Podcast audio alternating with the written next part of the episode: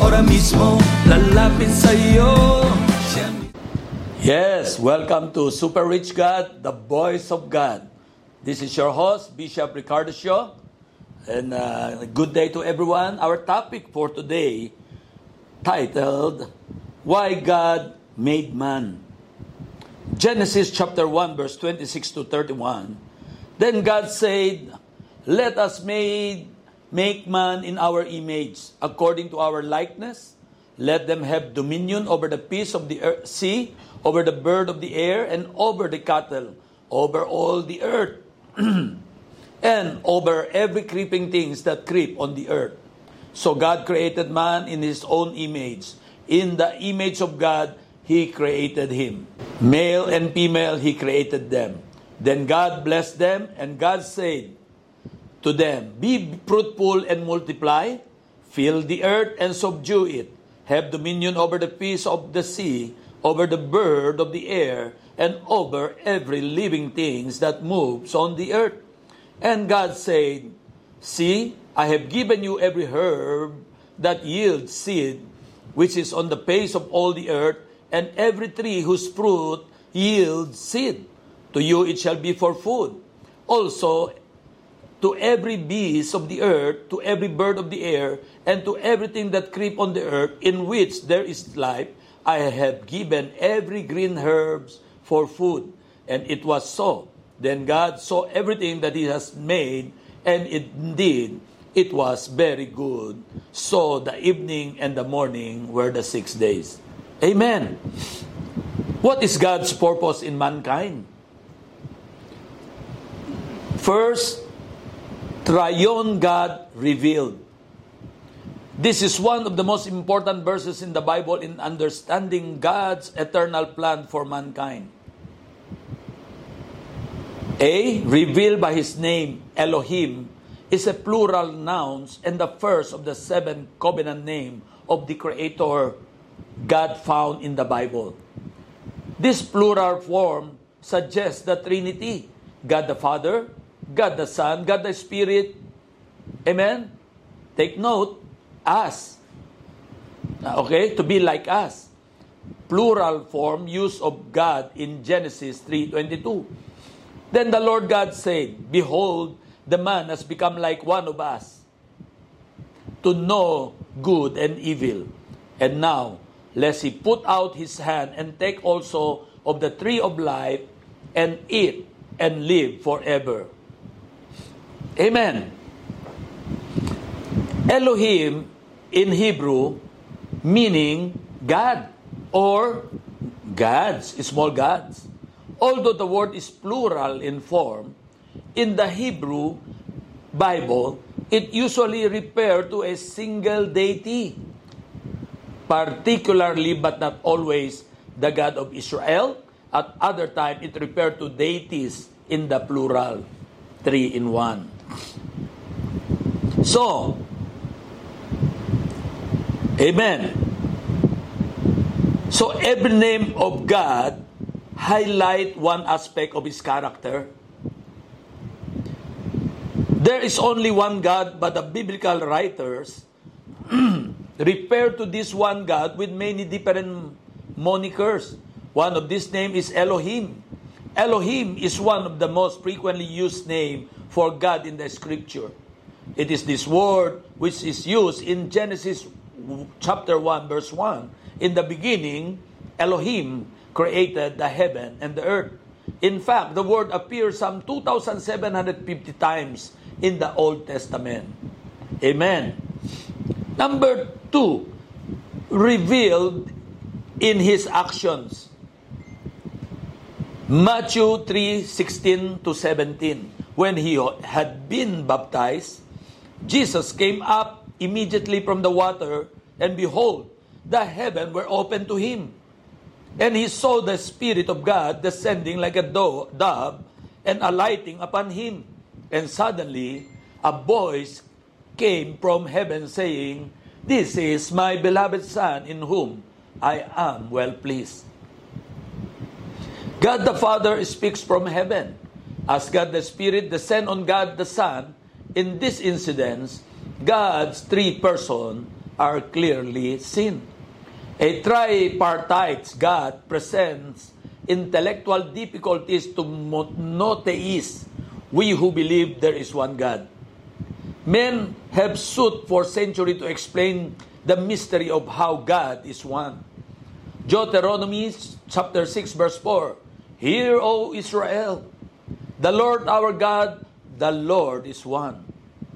Yet revealed in three persons, the triune Godhead can never be adequately explained to the satisfaction of our carnal curiosity. However, some help does exist. Number three, revealed in His creation. Amen? Revealed in His creation. The Apostle Paul teaches us that we can understand the Godhead by the things that are made. Romans chapter 1 verse 20 For since the creations of the world, His invisible attribute are clearly seen, being understood by the things that are made, even His eternal, eternal power and Godhead, so that they are without excuse. So we will look at some illustration from God's creation. Amen? Man. God made man in His likeness. Man is three in one. Man is spirit, soul, and body. Yet one. 1 Thessalonians 5.23 Now may the God of peace himself sanctify you completely, and may your whole spirit, soul, and body be preserved blameless at the coming of our Lord Jesus Christ. Another example or illustration is water. Water is one, yet when frozen, become ice. When warm, become liquid. When heated, become vapor. Become vapor steam. Yet all three are one. Amen? Second, man. Why? Hallelujah. Why God made man? Second is Man created for dominion. And God Elohim said, Let us make man in our image, after our likeness, and let them have dominion to rule over the earth. Amen. So, man created for dominion. We can see here is the inheritance of all mankind. God created mankind to be federal or sovereign head over his creation. Psalm 8 verse 4 to 5. What is man that you are mindful of him? And the son of man that you visit him? For you have made him a little lower than the angels, and you have crowned him with glory and honor. Hebrew chapter 2 verse 8. You have put all things in subjection under his feet. Shout hallelujah. Amen? So, this wasn't just for Adam and Eve, but for their offspring as well. It was the inheritance of all mankind who would maintain God's image or character and likeness, authority. Adam and Eve, as co-regent of creation, represented the model for this dominion to be expressed in family and marriage heirs together. 1 Peter chapter 3 verse 7 Husband likewise dwell with them with understanding giving honor to the wife as to the weaker vessel and as being heir together of the grace of life that your prayer may not be hindered. This wonderful inheritance would later be stolen from mankind by deception and guilt. The first one we men- I mentioned to you is the inheritance of all mankind. And the second one is a shared dominion. The word let them have dominion imply clearly. It was ultimately to be a shared dominion, not one man rule, nor dictatorship or imperialistic rule. We must keep a clear distinction between satanic, hallelujah, desire to rule and the biblical promise of shared authority through a corporate body made in the image and likeness of God. Of God. So be careful. Take note. Isaiah 14, verse 13 to 14. For you have said in your heart, I will ascend into heaven. I will exalt my throne above the stars of God. I will also sit on the mount of the congregation, on the farthest side of the north. I will ascend above the height of the cloud. I will be like the Most High.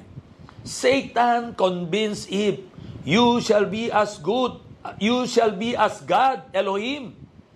In Genesis chapter 3, verse 55, For God knows that in the day you eat of your of it your eyes will be open, and you will be like God, knowing good and evil. If she would eat of the forbidden food, hello, Note the singular form in both these passages of Scripture, I will and you shall. To one dominion by oneself alone, separate from others, is to rebel against God. It is satanic, carnal, and evil to desire dominion the, that emanate out of union with Christ and obedience and fellowship with Christ and his body, the church, is spiritual, scriptural, and right. God's purpose through a many-membered body, shared dominion. 1 Corinthians 12, 27. Now you are the body of Christ and members individually. Is that they, plural meaning together, is that they share image and likeness, character and ability, to the extent we do, there can flow out from tremendous spiritual power. Acts 4.33 And with great power, the apostle gave witness to the resurrection of the Lord Jesus, and great grace was upon them all. Amen? Third, shared dominion. Oh, Hallelujah. A shared dominion. This one is shared dominion. Number three, protect from deception. Many who even profess to be follower of the God of the Bible go astray because their pursuit of dominion is carried on in a lawless, selfish, unbiblical way.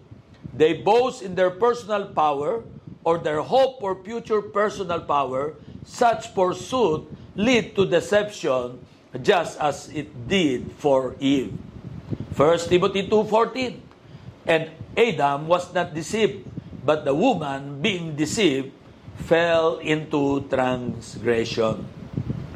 The Spirit of truth will cause us to ask God for His power and pray for it together and receive it together with other believers. In this way, we are protected by the principle of shared dominion. Acts chapter 4, verse 24.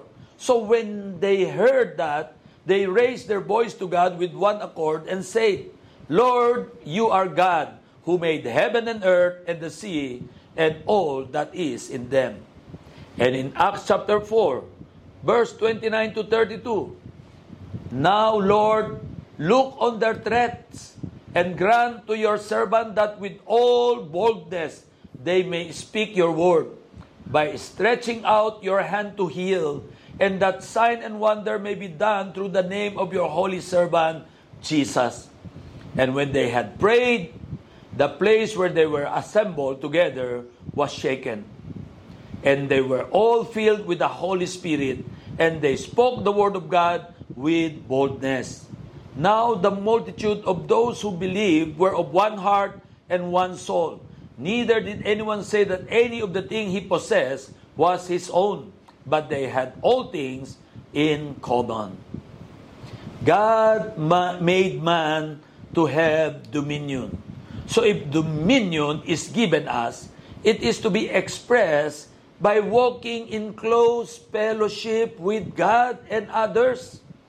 1 John 1 7 said, But if we walk in the light, as He is in the light, we have fellowship with one another, and the blood of Jesus Christ, His Son, cleanses us from all sins.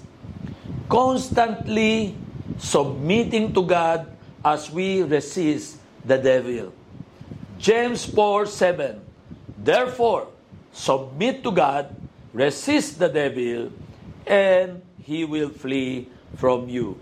My brother and sister, now you understand why God made man in his image according to his likeness.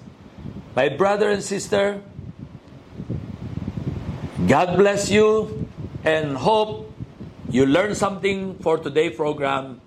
And I believe you'll be excited because, as the Bible said, let's all imitate God. Amen?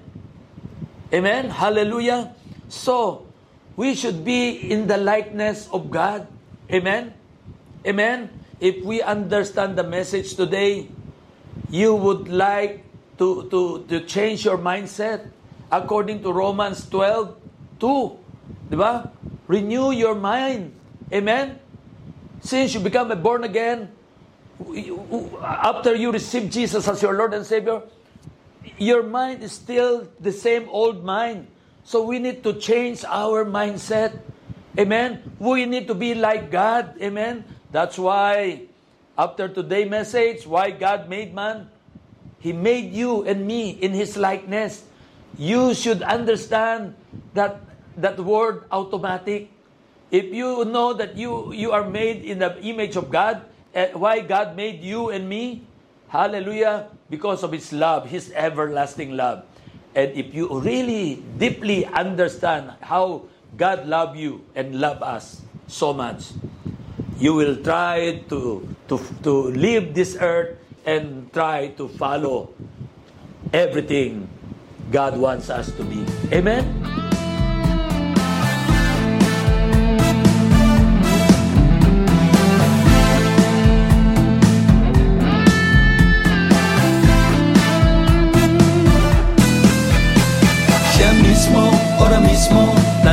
Lalapit sa'yo Siya mismo, ora mismo, lalapit sa'yo Siya mismo, ora mismo, lalapit sa'yo